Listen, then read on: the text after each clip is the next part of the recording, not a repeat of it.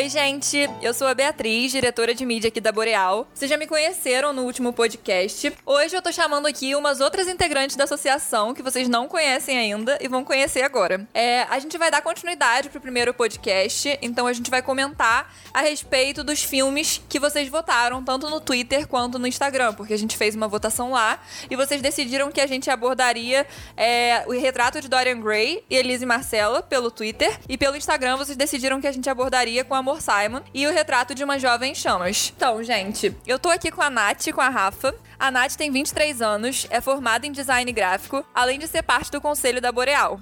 Ela atua como diretora de arte aqui. Já a Rafa cursa Relações Internacionais e é a mais novinha aqui da Boreal, gente. Ela tem 18 anos. É, as duas são escritoras, elas são maravilhosas. Elas estão participando do projeto que a gente está fazendo, que a gente anunciou para vocês tanto no último podcast quanto nas redes sociais, que a gente está criando uma coleção de noveletas. E vocês vão conhecer mais delas e mais do projeto ao longo do podcast e também ao longo dos posts que a gente vai fazendo nas redes sociais ao longo dos próximos dias. Então, gente, como é que vocês estão? Eu tô bem, e vocês? Estão tudo certo? Oi, gente. Também tô bem. Tô muito feliz de estar participando aqui com vocês. É meu primeiro podcast, então vamos ver o que sai, né? É, o meu também. Então, vamos começar a falar dos filmes? Bora? Vamos. O primeiro filme que vocês escolheram foi O Retrato de Dorian Gray. Bom, a sinopse desse filme é a seguinte: O Retrato de Dorian Gray foi um filme dirigido pelo Oliver Parker que conta a história do Dorian, um jovem que é tranquilo e bondoso até o momento em que se depara com Henry Wotton, um homem que lhe, que, ele, que lhe apresenta os prazeres hedonistas de viver na alta sociedade e ter tudo o que quer no momento em que deseja. Tudo isso se concretiza a partir do momento em que ele permite que o pintor local o retrate em um, em um quadro de maneira perfeita e realista. Nesse drama barra fantasia, você vai descobrir que nem tudo é o que parece ser e que as mais belas artes podem se tornar o pior dos inimigos quando olhadas sob uma perspectiva negativa. Então, gente, o que vocês acharam desse filme? Ah, eu sou meio suspeita porque a gente tava até comentando, o Retrato de Dorian Gray é um dos meus livros preferidos e, é, e o filme pode ser que não seja a melhor adaptação, pode ser que não seja a melhor adaptação, mas eu gosto bastante. É, eu, assim, eu não li o livro, né? Eu achei o filme interessante, mas eu realmente não achei que ele abordou os assuntos de uma forma tão profunda como eu pensei que ele abordaria. É, então, eu acho que teve essa. Como que eu posso dizer? O receio de abordar um pouco mais da sexualidade do, do Dorian. Pra quem não sabe, a gente aparenta ser bissexual, ele tem relações com homem com mulher no livro. E no filme ele tem, né? Quando a gente começa a falar de hinduísmo, ele faz parte de muitas surubas e tudo mais. Só que eles não mostram essa. Fica meio. É meio dualidade, né? Se ele realmente se apaixona ou não pelo, pelo pintor, né? É, parece que é mais uma coisa carnal. Uhum. Sim, totalmente. É tipo, toda essa discussão que eles têm dos prazeres hedonistas, de viver a vida ao máximo, de buscar sempre é, um prazer, uma felicidade máxima na vida. Uma coisa que eu achei muito legal pela lista de filmes que a gente selecionou, tirando o Simon, todos eles têm algum tipo de, de relação artística, enfim. E, e assim, como o livro ele abordou. O livro não, o filme ele abordou a sexualidade do Dorian de uma forma muito mais assim, rasa, eu acho que é um filme que tem mais uma conexão com a arte em si, toda essa coisa do quadro, do pintor, dessa coisa mais fantasiosa, do que até mesmo com a sexualidade do Dorian. Parece que é uma coisa que fica ali no fundo, que assim, deixa claro que ele tá buscando todos os tipos de prazeres na vida, já que ele não vai ter nenhuma consequência externa disso, mas não parece que é uma coisa tão romântica, enfim parece também uma crítica, né? Na real, eu vejo muito mais como uma crítica, porque o Dorian, ele tem essa quebra da inocência dele e dessa bondade quando ele vende a... Eu posso falar spoiler, né? então, ah, gente, é um spoiler, spoiler tá? Gente. Ele, ele, ele vende a alma dele, põe no quadro, né? Tem esse negócio, então a personalidade dele muda nesse momento é, parece que todas as consequências que tem do ato dele passa pro, pro quadro e ele fica intacto, né? Ele não tem esse remorso. E, e às vezes aparece no, no filme que o, o quadro sofre, né? Tem tanto que umas partes que dá para você sentir, ouvir isso do quadro. Também é, é uma questão angustiante, né? É, isso que a gente tava comentando também, né? Que no, no filme não fica tão claro que ele fez esse pacto e parece que é uma surpresa para ele que o quadro esteja absorvendo todos os sentimentos negativos, todas as obsessões dele. Parece que não é uma coisa que ele esperava. Isso, então outro spoiler, gente. É, do, no livro fica muito claro, ele tem. Ele, quando ele vê o quadro e ele, ele percebe que, tipo, a beleza dele é passageira, ele fica muito, muito, muito assim, perturbado nesse sentido. Então ele faz essa troca, ele vende, tipo, ele troca a alma dele e ele passa a viver como um jovem belo, é, vendo os prazeres da vida e fazendo de tudo para as pessoas não descobrirem que, que o quadro dele, na real, é a alma dele, né? Ele esconde. E é uma discussão que, que a gente vê em muitos filmes, muitos livros, muitas séries sobre essa questão da vida eterna tem muitas, muitas obras que, que abordam essa questão filosófica mesmo de o quanto a alma ela permanece intacta, o quanto ela se deteriora é, quando sua vida ela não parece ter fim.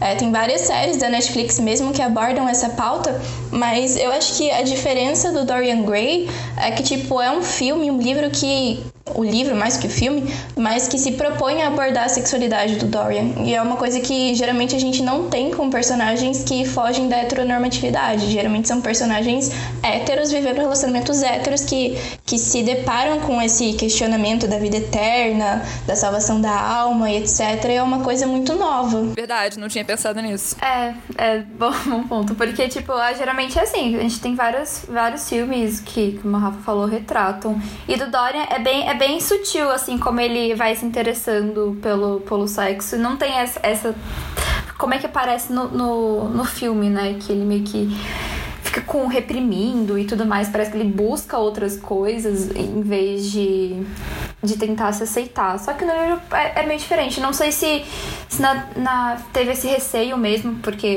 se vocês não sabem, o filme foi lançado em 2009, né? Então a gente tem, tipo, uns 11 anos de diferença.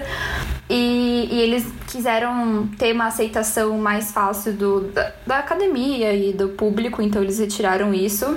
Talvez seja por isso que acontece o, o, final, né? Daquele jeito. É, eu vi algumas pessoas comentando que achavam que o quadro seria meio que uma forma dele externalizar os sentimentos, as emoções dele, que ele via como negativas naquela sociedade mais antiga, ou seja, a atração dele pelo mesmo sexo e tudo mais. Porque realmente tinha essa visão de que era pecado, né? De que era errado e tudo mais.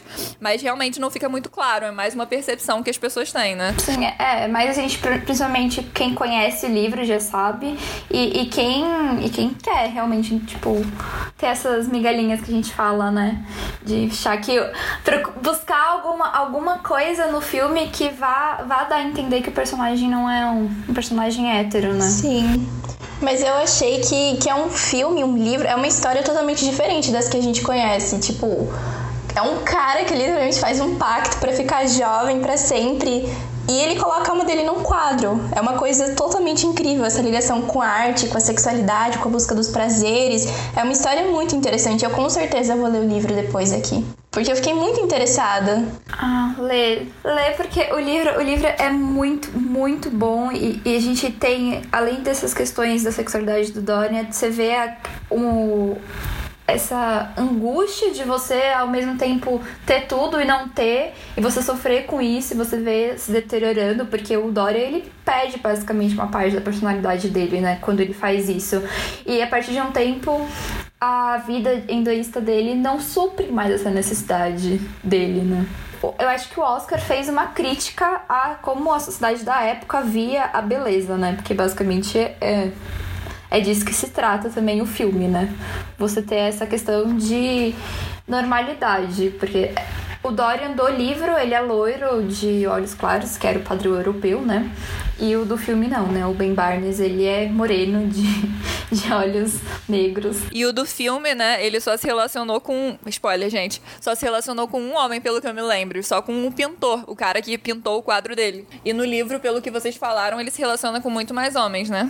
É, é parte carnal, sim. Eu acho muito difícil a gente falar de, de romance, porque o Dorian, ele perdeu a alma dele, né? Então eu não sei até que ponto a gente pode ver como amor ou como ele tá tentando suprir uma, uma falta que tá tá, na alma dele, né? Exato. E é uma coisa muito legal de a gente tocar no ponto que, por mais que é, exista uma falta, tanto no mercado editorial quanto no mercado cinematográfico, de filmes LGBT que sejam românticos, que abordem essas coisas que filmes heterossexuais normais abordam, também é muito legal ver como personagens LGBT podem estar em filmes que ultrapassam isso de, ok, a gente vai falar de um relacionamento amoroso.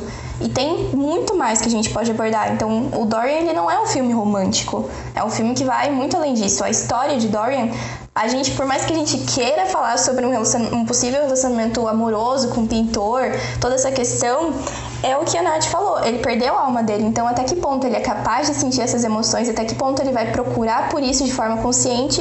Ou se é uma busca inconsciente por preencher esse vazio que ficou, que na verdade foi a perda da alma dele? É, é, é um tipo de filme que a gente não tá acostumado. Talvez seja por isso que ele tá aqui, né? Que ele não segue esse padrão romântico que a gente tá acostumado e que a gente vai citar nos outros filmes, né? Que eles são mais voltados pro romance do que ele. Ele é mais fantasioso, é um drama, tem até um pouquinho de a gente pode colocar terror, né? Devido ao final do filme e como vai desenrolando a história. E, e é uma. é totalmente diferente. É, é legal, é interessante a gente ver esse tipo que os filmes personagens LGBTs eles podem ser além do que a gente está acostumado a, a comprar, né? que mais românticos. É, isso que a Rafa falou de explorar o inconsciente, essa questão psicológica, eu achei muito interessante também. Porque realmente ele pega aquele personagem e ele disseca, né, aquele personagem.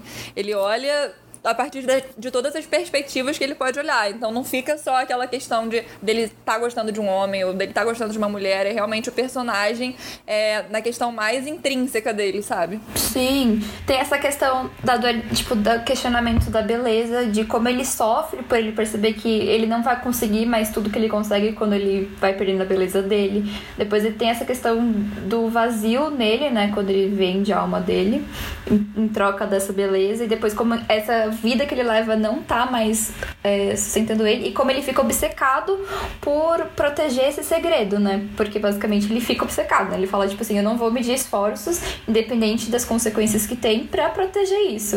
E é uma crítica temporal, a gente pode levá-la para qualquer sociedade, seja no passado ou até no presente. Até que ponto o ideal de beleza ele ultrapassa os outros valores pessoais individuais, sabe? Até que ponto a beleza ela passa a ser a coisa mais importante, essa aceitação social, esse constrangimento que a gente tem para sempre manter a mesma forma, para melhorá-la da, da maneira possível.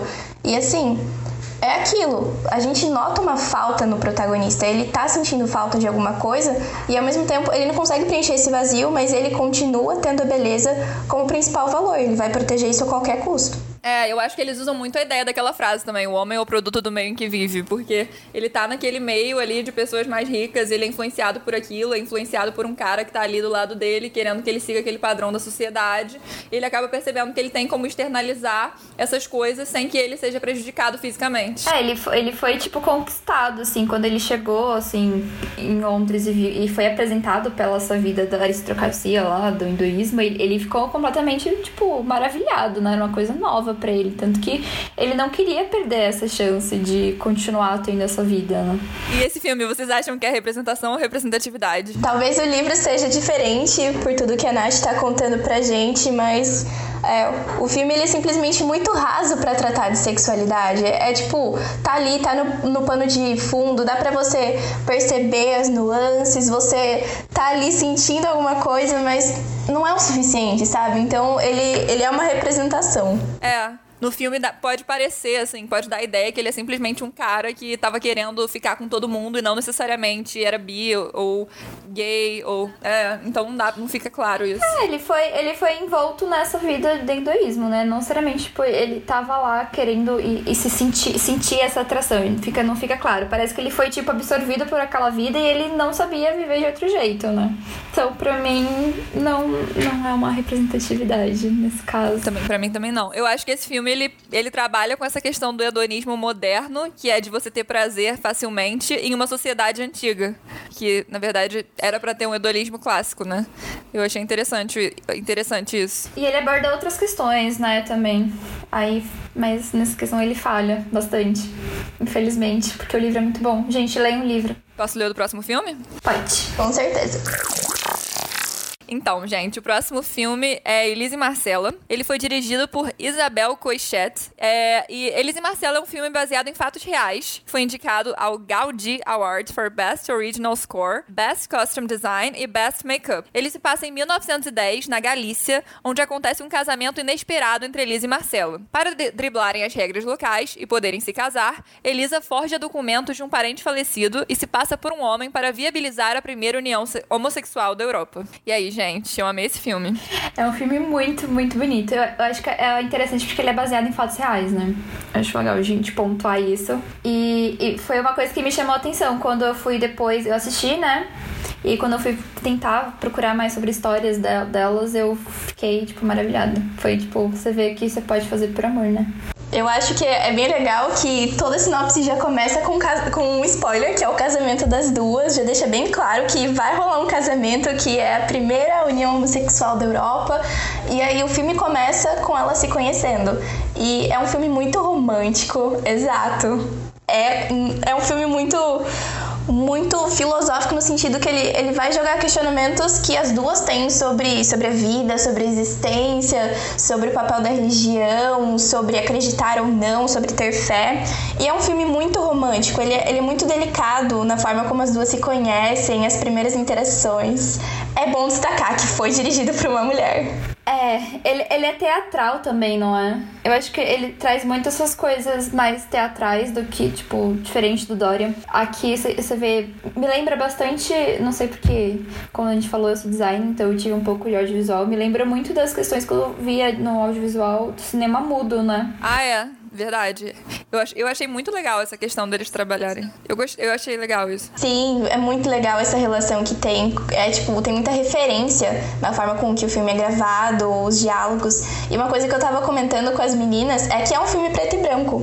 E eu nunca tinha assistido um filme preto e branco antes. Eu também não, só os do Charlie Chaplin. É, é muito louco, porque, tipo, é um filme que se passa em 1910. E tem um dos filmes que a gente vai comentar depois, que é O Retrato de uma Jovem Chamas, que se passa no século XVIII. E é um filme em cores. Então, esse filme que é do século XX, preto e branco, eu achei muito legal.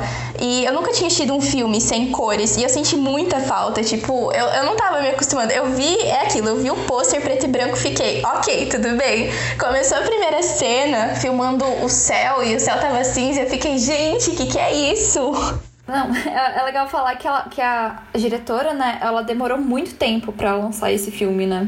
Acho que ela conseguiu pela Netflix agora, mas ela tava tentando porque ninguém comprava a ideia, né? Porque, vou dar um spoiler, não, não sei se eu posso, se é um spoiler realmente ou não, mas ela, se, ela pega a identidade do primo, né, dela, falecido, se eu não me engano é o primo, e para poder casar na igreja. Então, ela deixa de ser a a sua feminilidade de lado, adota a do primo, se casa na igreja, porque vocês não sabem, é proibido casar na igreja com duas mulheres. ainda é, né? E ainda mais naquela época. E, e aí ela, elas têm que fugir depois de um tempo quando eles descobrem e tem toda uma outra questão. Não é o meu tipo de filme favorito, mas eu gostei muito mais pela como a, a diretora construiu e como é sutil e tem essas questões da nuance do teatro, do cinema mudo e é, não tem essa hipersexualização das personagens, né? Até por ser dirigido por uma mulher, né? Como a gente estava comentando. E, e, eu acho que, assim, eu pensei nisso agora. Talvez essa questão de ser preto e branco seja por uma questão de que a sociedade antigamente era muito retrógrada. Então elas tiveram que passar por vários problemas, por várias situações. Conheceram na infância. E depois de muito tempo ainda tiveram que se esconder porque as pessoas tinham aquele julgamento. Claro que hoje em dia ainda tem muito, mas naquela época era uma coisa absurda, sabe? Não, é. Ela abandonou totalmente a identidade dela para poder viver com, com a pessoa que ela ama, né? Foi basicamente isso. Eu vi desse jeito. Tipo, ela, ela, tava, ela tava disposta a abandonar uma, a, quem ela se tornou até aquele momento para poder ficar com a pessoa que ela ama. E apesar de, de ser uma realidade muito problemática, ter que abrir mão da sua própria identidade, todos os desafios que elas passaram para ficar juntas, é, é muito inesperado esse casamento das duas, tipo, elas ficarem juntas de fato, elas se reencontrarem, elas ficarem juntas, elas lutarem, elas continuarem lutando, porque é uma coisa que você não espera para um filme antigo. Tipo, você assiste um filme de época e você espera que no primeiro desafio cada um siga o seu caminho, é isso, não podia, era proibido. Ou pelo menos que no final, no final elas iam, tipo, geralmente você casa com a pessoa, é, com a, com a pessoa do mesmo, tipo, do sexo diferente, né? Você fala assim, ah, já tive o meu momento, agora eu vou vou viver uma vida heteronormativa. Porque basicamente é assim que termina um monte de filme, né? Sim. Principalmente de época. Assim, todo filme de época que eu assisto, eu me preparo para algum roteiro bem shakespeariano. Eu sei que vai acontecer alguma tragédia, vai dar tudo errado, morte. alguma morte. eu nunca me, me preparo, eu nunca me permito ter esperança, porque filme de época e casal LGBT é uma coisa que até pouco tempo atrás não eram compatíveis. Sempre acontecia alguma coisa para dar errado, algum obstáculo que não podia ser ultrapassado. Sempre foi assim essa relação entre filmes clássicos e casais LGBT. Ou era uma coisa assim que, que nem era Até abordado. mesmo, né? Exato. Ah, é representação ou representatividade, gente? Eu não sei, eu fico eu acho que é uma mistura, porque também tem essa questão do preconceito, sabe? Eles, eles focam também muito nisso, do preconceito que elas tiveram que sofrer e por tudo que elas tiveram que passar para chegarem onde elas chegaram. Então, tem essa questão da luta também, sabe? O que não deixa de ser interessante com o contexto do filme da época, né? Até o final que elas tiveram também foi bem interessante. Mas, é, por não sair desse contexto que já é o que é esperado, né, para esse universo, acaba tendo uma representação também. É, é, que é muito difícil também, porque é, são baseados em fatos reais, né? Eu acho que por mais que ela, ela, ela pode ter, querer representar, tipo, a luta delas, não tem como fugir muito, né, do, da história em si. Eu acho que uma coisa também muito importante de a gente comentar é que para além de ter toda essa, essa rejeição de casais é, homossexuais, também tinha toda essa questão da sociedade patriarcal. Então, muito do que a Marcela sofre ao longo do livro é mais uma uma rejeição da própria feminilidade dela. Então, a todo momento tem, tem uma questão muito importante que é o papel da educação. Então, é, a todo momento a Marcela ela vai encontrar limites de o quanto ela pode se educar, o que ela pode aprender, quais são os papéis sociais que ela pode ocupar ao longo da vida dela. Tem também muito essa questão de a se a mulher quer trabalhar, a única profissão que ela pode ter é ser professora. Ser professora é uma profissão feminina. Ela pode estudar, ela pode aprender, mas mas ela pode aprender só até um ponto. Depois disso já é perigoso. Depois disso ela já está transgredindo uma norma social. Então tem toda essa questão de, apesar de ter um preconceito é, em relação à orientação sexual no filme, que é claro da época, tem também toda essa questão da sociedade patriarcal e da rejeição de mulheres que transgridem a norma social de o que pode e o que não pode ser feito. É, e eu acho legal também abordar uma curiosidade que ela, que a igreja não cancelou o casamento delas, o matrimônio delas, né? É, ele Sim, é, aquele cara ajudou elas, sim. né? Eu não lembro o nome do personagem, mas ele ajudou Continua elas. Continua sendo o primeiro casamento realizado na igreja de um casal LGBT+. Que é um marco muito importante. Sim. Tudo bem que ela casou uh, usando a identidade do primo, mas depois que descobriram, eles, eles não cancelaram, então... Exato. Então fica nessa meio dualidade, né? Se a gente coloca como representatividade ou como representação. Pode ter, tipo, algumas questões pro outro, para outros. Ah, eu acho que pode ser uma mistura. É, eu acho que é muito importante levar em consideração que a Nath disse que não é uma obra totalmente fictícia, ela é baseada na realidade, então não tem como ela fugir totalmente é, dessa questão de, de rejeição de orientação sexual fora da, da heteronormatividade. Se fosse uma coisa totalmente criada artisticamente, a gente podia fazer aquela crítica e tal, mas como é baseado no que de fato as pessoas viveram nessa época, eu acho que não tem como fugir muito disso. É, para aquela época e para a realidade que elas viveram era representatividade, né? Porque elas conseguiram ter, elas conseguiram casar, sabe, fugir completamente dos padrões que eram esperados socialmente. Então, para aquela época seria representatividade, mas acho que para o universo dos filmes, se fosse uma questão fictícia, seria mais para representatividade o próximo filme é com Amor Simon, é dirigido por Greg Berlanti, com Amor Simon é um filme que conta a história de Simon Spear, um jovem de 17 anos que aparenta levar uma vida comum na escola, mas que sofre por esconder um grande segredo.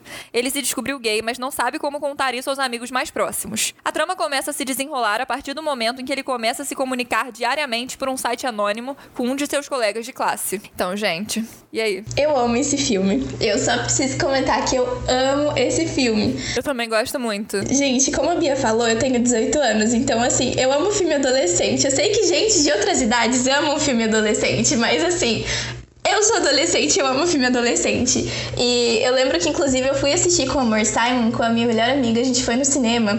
E assim, é, teve um determinado momento mais pro final do filme que rola uma coisa muito importante pra trama. E eu lembro que muita gente na sala de cinema simplesmente levantou e começou a aplaudir. Foi o auge da minha vida. Sério, que legal! Foi muito bom.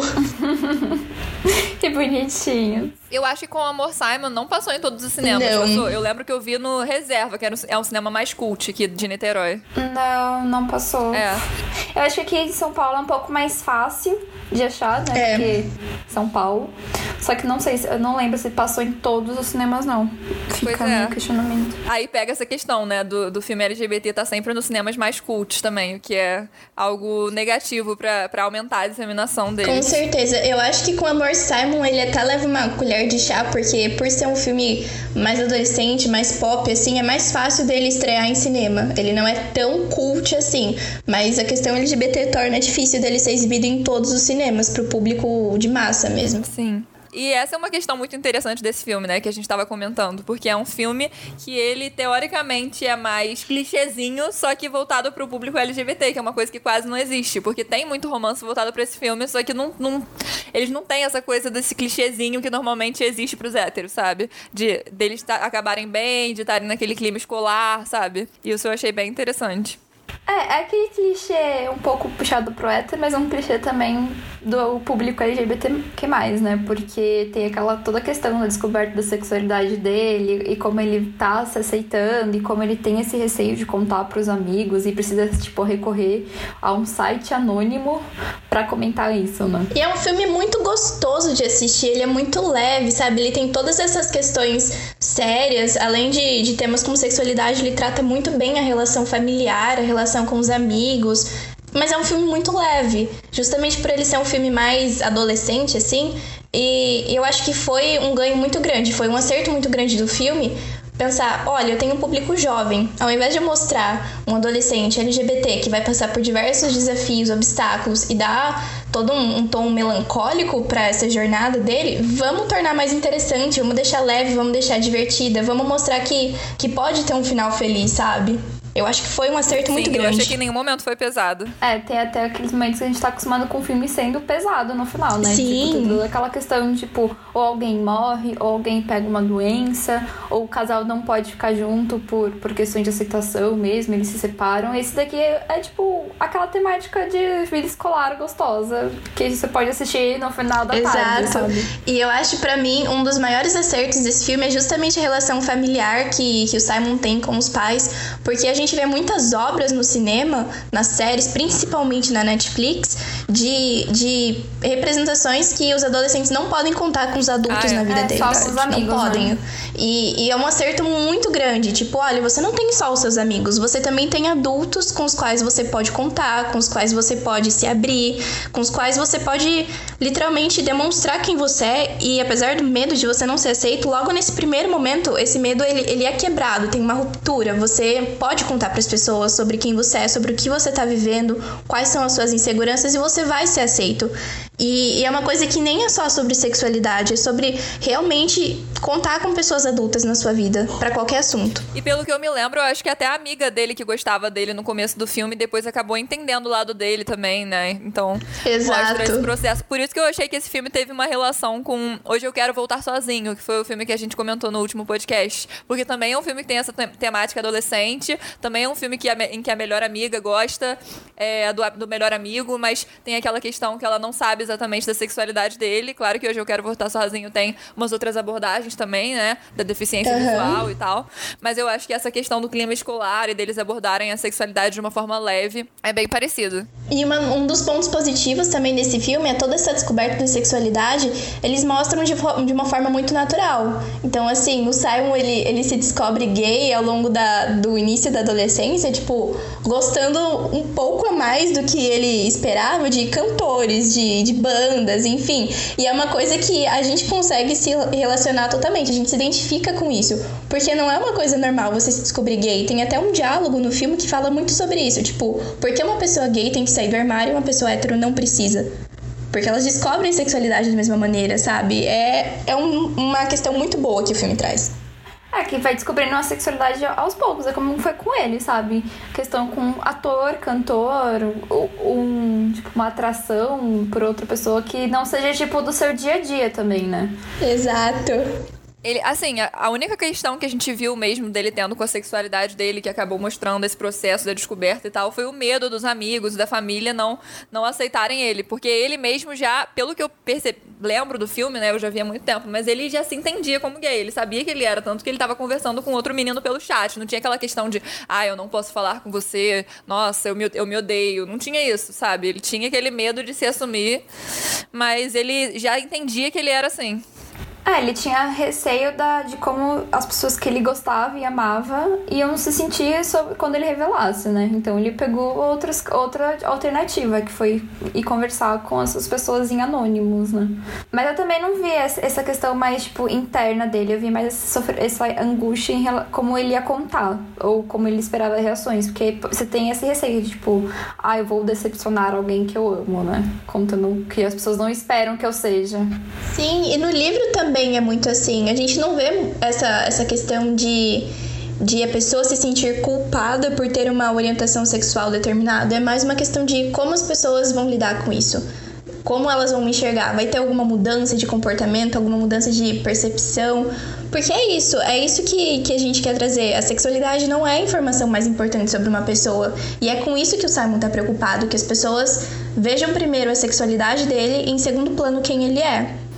E o filme tem final feliz, né? Incrível! Eu amo aquele final, é a coisa mais, mais delícia de assistir do mundo, gente. Eu juro, eu queria. É, eu queria um segundo filme só de onde se parou para ter toda essa vibe dos últimos 10, 15 minutos, porque é muito gostoso de assistir esse tipo de conteúdo. É aquele filme que, tipo, quando você tá meio triste, você vai, você vai procurar assistir uma coisinha pra te animar, sabe? Exato. Triste, eu vou ver essas comédias românticas mais bonitinhas. E, e, é bom ter uma, tipo, uma outra perspectiva além dessas comédias românticas hétero, né? Tipo, o Amor Simon seria um dos filmes que eu assistiria se eu estivesse triste. Eu acho que ele tem uma, uma vibe, por exemplo, de Para Todos os Garotos que eu já amei. É, nossa, quando você tava falando, eu tava lembrando disso, mas eu tava falando, nossa, mas se tivesse um outro, um outro filme, seria uma continuação, tipo, que a Netflix tá fazendo. Exato!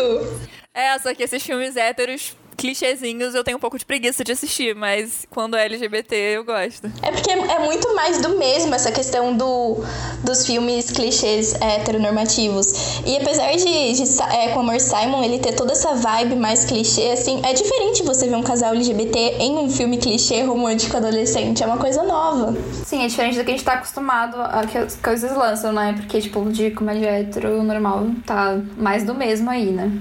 Eu nem sei como definir. Não sei se ele seria representação ou se seria representatividade. Porque, como vocês falaram, ele não queria ser visto como alguém que está definido somente pela sexualidade. Então, ele mesmo já está tentando se afastar dessa questão, né? Ele está tentando mostrar que ele é uma pessoa completa. Mas, ao mesmo tempo, o filme gira em torno do romance. Então, eu não sei. O que vocês acham? Eu tenho essa dúvida também. porque, ao mesmo tempo que, tipo, tem essa questão da descoberta, né? E dele tá, tipo, com angu... É, tem medo de sofrer preconceito. É, é né? Não é um filme que a gente tá muito acostumado a ver no, lançando, sabe? Tipo, essa, essa, essa temática de escola, de. Tipo, ele tem 17 anos, tá, tá passando por um, outros momentos da fase dele. Porque tudo que a gente já passou, como a, como a Rafa falou, ela se identificou muito justamente por ser uma comédia próxima à idade dela. Então, tem essa questão também. Eu acho que assim, ele pode ser considerado um filme que tem representação justamente por girar ao redor disso, Mas como ele é um filme que se propõe a abordar determinados assuntos, eu acho que não, não, não é negativo ser uma representação.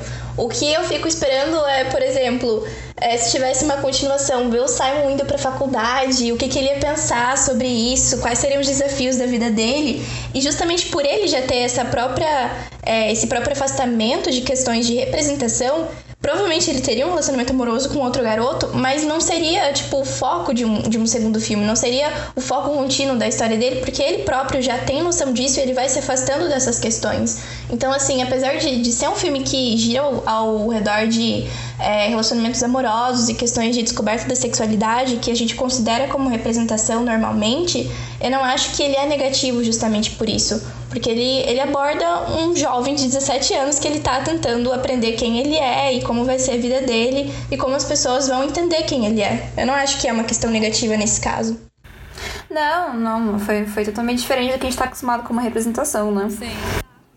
É uma representação positiva, né? Se é que a gente pode chamar assim. Se é que existe, é. exato. Se é que existe, o Simon ele conseguiu. É, porque, tipo, não tem toda aquela aquela questão da pessoa ficar, tipo, angustiada por ela descobrir que ela não é aceita, tipo, aceita normalmente.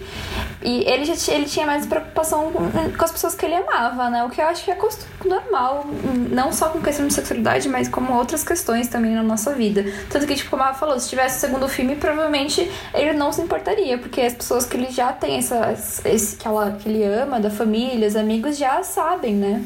Não teria que passar de novo por esse processo, na vida dele. Óbvio que se, tipo, se ele fizesse outros amigos, ele teria que pois sair é, do armário é. de novo, né? Exatamente.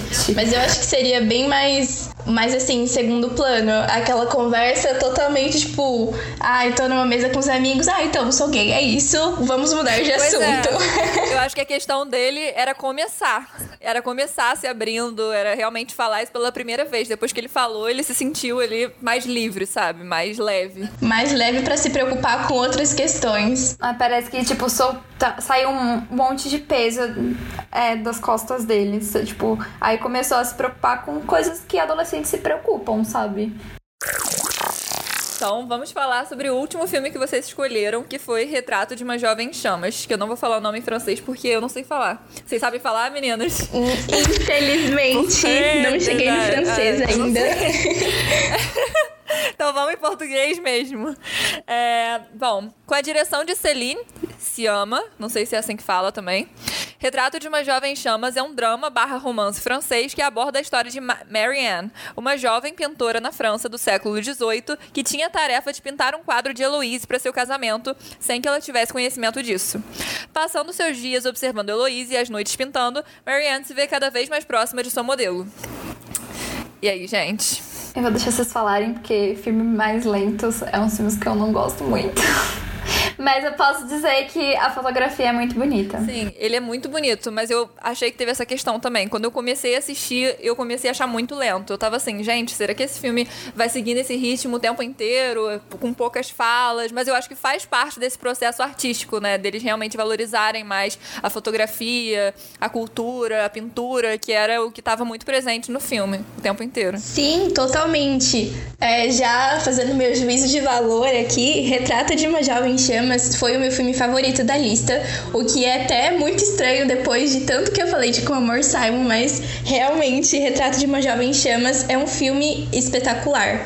Eu particularmente adoro filmes mais lentos, mas Retrato ele tem toda uma, uma questão que parece que esse esse essa demora em, em ter acontecimentos mais mais chocantes, mais impactantes, essa ausência de diálogos contínuos é muito preenchida por toda a questão visual e artística, é, os olhares das personagens, é, toda essa questão de o que elas estão fazendo com as mãos, com os olhos, com as bocas, tudo isso é muito importante para você compreender não só os personagens, mas o próprio roteiro do filme. E é um filme muito bonito visualmente, esteticamente. É bonito de todas as formas, assim, todos os personagens são interessantes. Até uma coisa que eu acho que a gente vai entrar depois é o fato de todo o elenco ser feminino. Então, assim, todos os personagens são interessantes, têm histórias interessantes. Toda a filmagem ela é muito artística, muito bonita, dá vontade de você pintar todas as cenas do filme.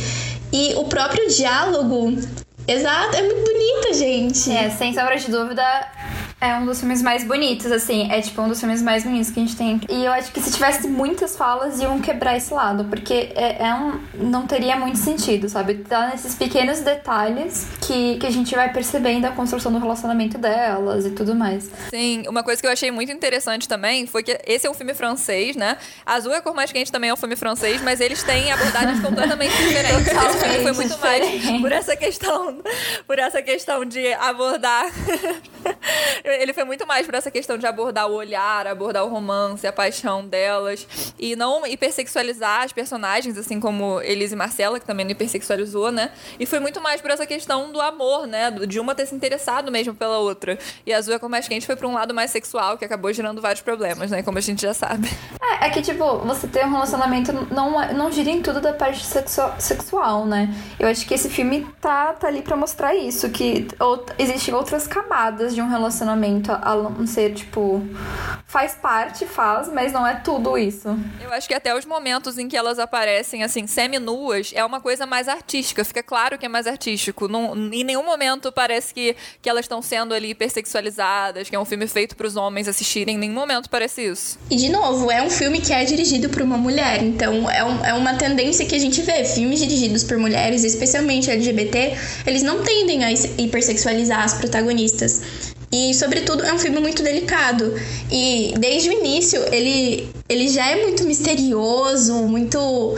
Assim, ele foge muito de ter só romance, justamente porque todas as personagens são interessantes, elas têm histórias para contar que, que fogem dessa questão romântica.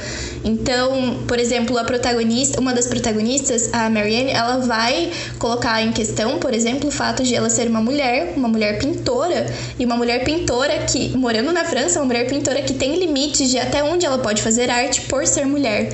Então, de novo, essa questão do patriarcado, é, do gênero feminino, de novo, está presente nessa abordagem mais política, só que é muito mais sutil. Sutil, acho. nesse caso, né? A gente não vê como, tipo, você ser uma jovem pintora na França naquele tempo seria é muito problemático. As pessoas, os homens vendiam os quadros falando que eram deles, feitos por mulheres e tudo mais. Sim. Eu achei esse filme muito focado em detalhes. Eu achei isso muito interessante, porque em várias cenas você vê que tem aquela coisa que você olha e tem uma referência, e se você não perceber aquele detalhezinho, você não consegue conectar as coisas. E eu achei isso muito legal, muito bonito também. Exatamente, justamente por ter poucos diálogos isso vai acontecer mesmo. É, só que, assim, pra mim é um pouco mais difícil esses filmes lentos, assim, assim. Eu gosto muito dessa parte artística dele, só que por, por ser lento, às vezes você meio que desfoca. Eu, eu tive um, um pouco de problema de desfoque. E às vezes quando você desfoca, você perde esses detalhes, você perde um pouco o que tá acontecendo e, e alguma coisa importante, como a gente falou, ele é muito focado em detalhes e tudo, tudo tem um significado lá. Os olhares, os toques, alguma coisa que que deixaram lá na, na cena. Por um lado é bom, por um lado é ruim, justamente por isso. É. Vocês acham que por isso pode, pode ser caracterizado como um filme cult, que tem um acesso mais difícil às pessoas, né, Sim. né, como um todo? É, Sim. eu também achei. Eu, eu achei um filme muito cult. Muito bonito, é muito assim, bem construído. É um filme que você tem que compreender o que tá acontecendo. Um filme que, assim, por exemplo, com Amor Simon, se você quiser colocar esse filme à tarde, comer uma pipoca, conversando com os amigos, ou checando as. Exato, checando as mensagens no celular, você pode fazer isso. Com o retrato você não pode, justamente porque é um filme que você vai ter que pensar a todo momento. Por exemplo, quando a Heloise deu o primeiro sorriso dela, é, por que, que ela não deixava o outro pintor fazer um retrato dela? Qual que é a relação dela com a mãe? É, quais são os sonhos da mãe dela? É, qual que é a relação desse olhar com o que a Marianne tá fazendo? Enfim, ele é um filme muito de detalhes. E, e ele é um filme cult por isso. Mas também justamente por ter toda essa questão de é um filme francês, que não tá disponível em todos os cinemas, que não tá disponível em todos os sites. Ele é muito difícil também, não só de ser compreendido, mas de ser encontrado. Então tem toda e essa é um questão também. também. né? Isso que a gente acho que a gente não comentou. É do ano passado. É bem novo.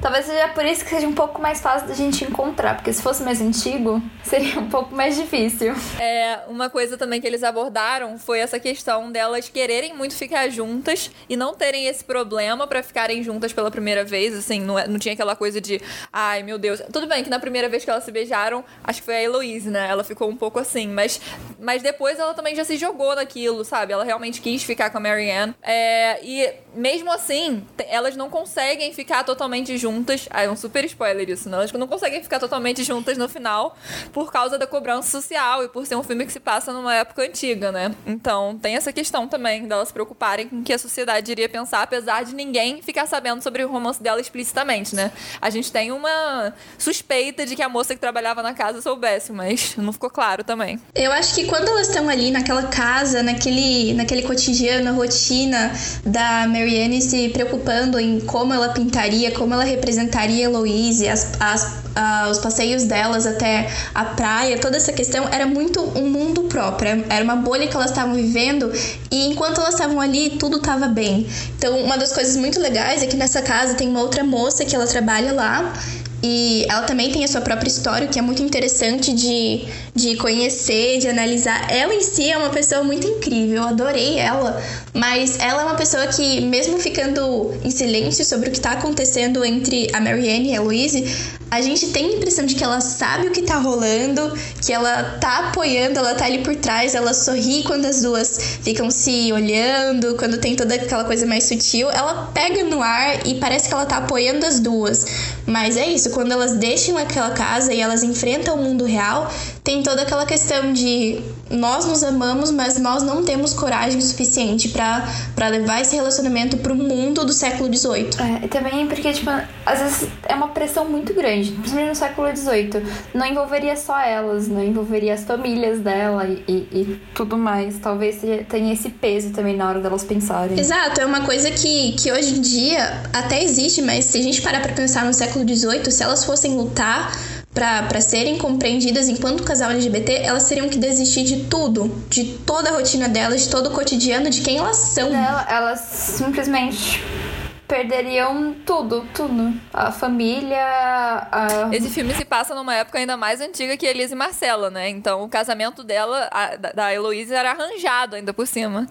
Então era uma situação realmente muito complicada dela sair e ela pelo que deu a entender no filme, não. Ela tinha medo de sair daquela situação, né? Do padrão, do que era esperado para ela. É que a, a Marine já, já, já, tinha essa quebra um pouquinho, porque ela era uma pintora no século XVIII. Só que mesmo assim, ela teria que abandonar muita coisa, né? Aí eu acho que fica nessa, nessa questão do peso dessa cobrança social mesmo. E dá pra ver também que, por exemplo, elas têm todas essas pressões sociais, mas, por exemplo, elas são de, de classes sociais muito mais altas. Então, por exemplo, a a Marianne ela não tem que se preocupar com dinheiro, ela é uma pintora, ela tem a própria profissão, ela vai assumir a empresa do pai dela.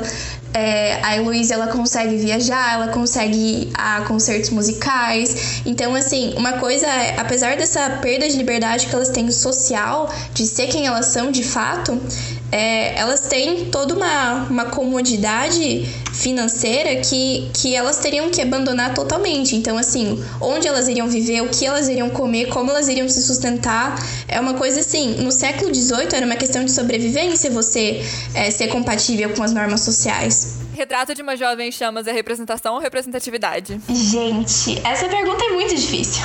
É porque acaba mal, né? não acaba mal, mas não acaba bem também. É, o relacionamento delas, enquanto elas estavam naquela casa, era total representatividade, assim, não tinha problema nenhum, elas estavam ali se relacionando, elas tinham um certo apoio daquela moça. Assim, em nenhum momento ali, naquele cômodo, naquela casa, foi abordada essas questões. Mas justamente por, por ser um filme que não acaba bem quando ele é levado pro macro, pra sociedade, eu acho que ele tende a representação Porque mesmo. não é a realidade delas, né? É o momento. Quando, provavelmente quando acabou de pintar o quadro, já, já teve esses, esses problemas que a gente encontra em todos os outros filmes, né? É, parecia que o relacionamento todo dela girava ao todo, tipo, girava ao redor daquele quadro. O quadro, ele, ele terminou de ser pintado, elas já estavam prontas para se despedir, sabe? Tipo, foi bom enquanto durou e viva a sua vida agora. É. É isso, tchau. Então, acho que se a gente for levar nessa visão de macro, é totalmente representação. Eu também acho, concordo com vocês. Também acho que é representação. Quando eu olhei o nome desse filme, eu achei que ia ser super representatividade, porque eu achava que era um suspense. Pelo nome, Retrato de uma Jovem em Chamas, eu achei que fosse um suspense. Não só, não só pelo nome, mas também, tipo, o, os posters e tudo mais. Quando foi a primeira vez que eu fui, que ia ser esse, eu fui, fui procurar. Eu falei, caralho, será que vai ser finalmente um suspense pra mim?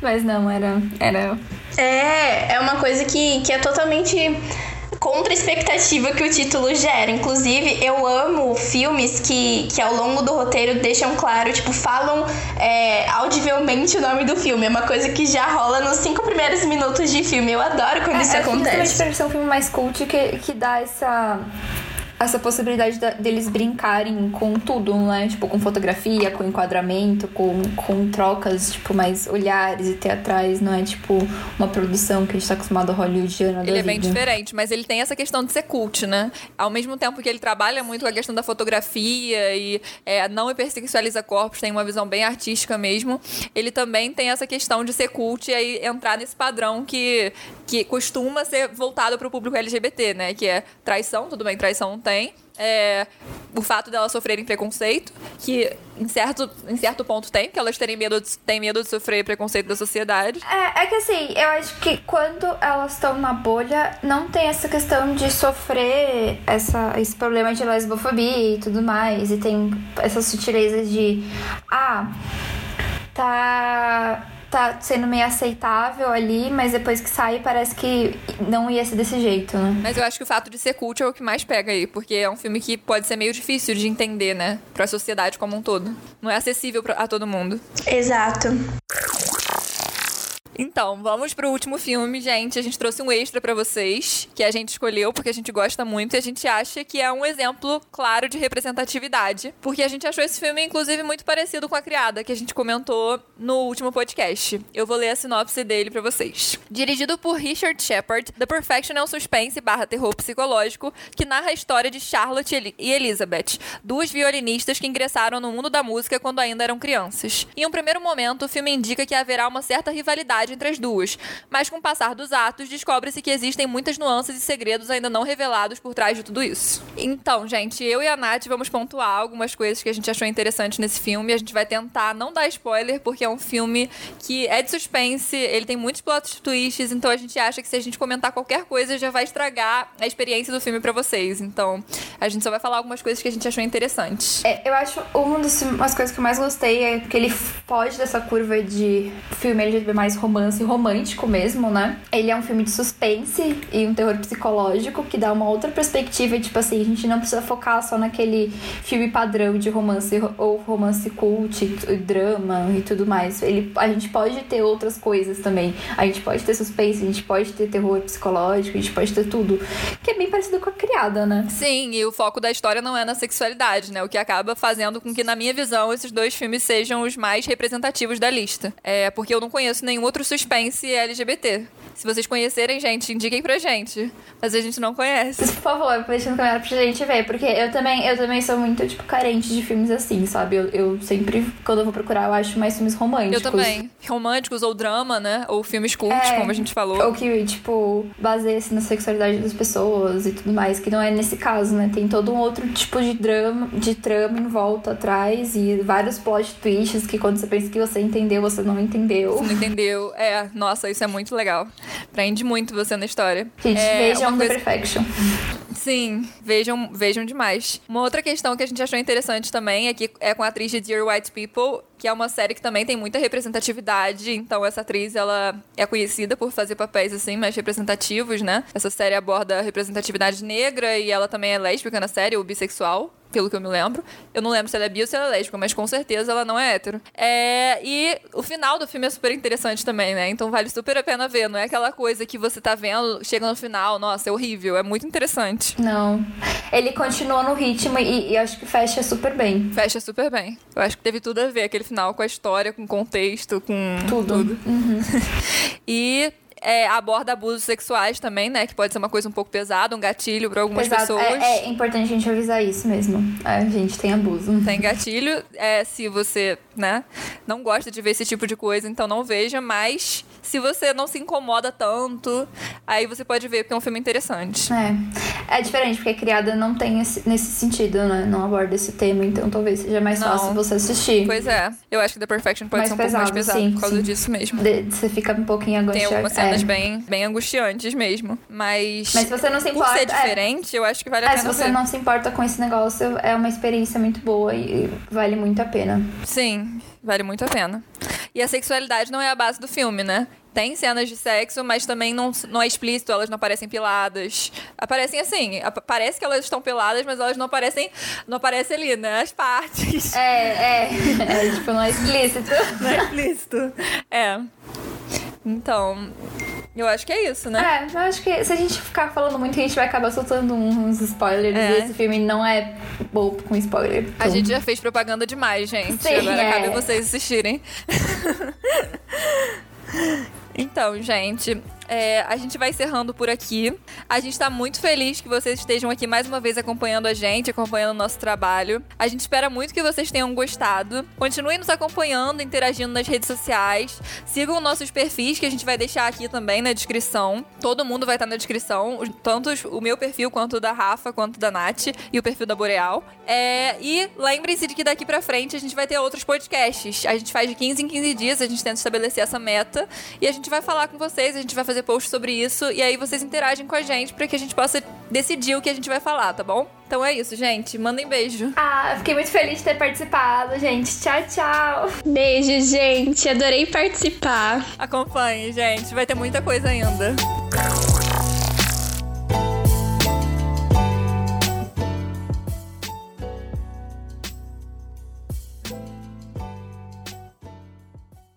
Esse podcast que você acabou de ouvir foi editado por Amanda Mira. Até o próximo.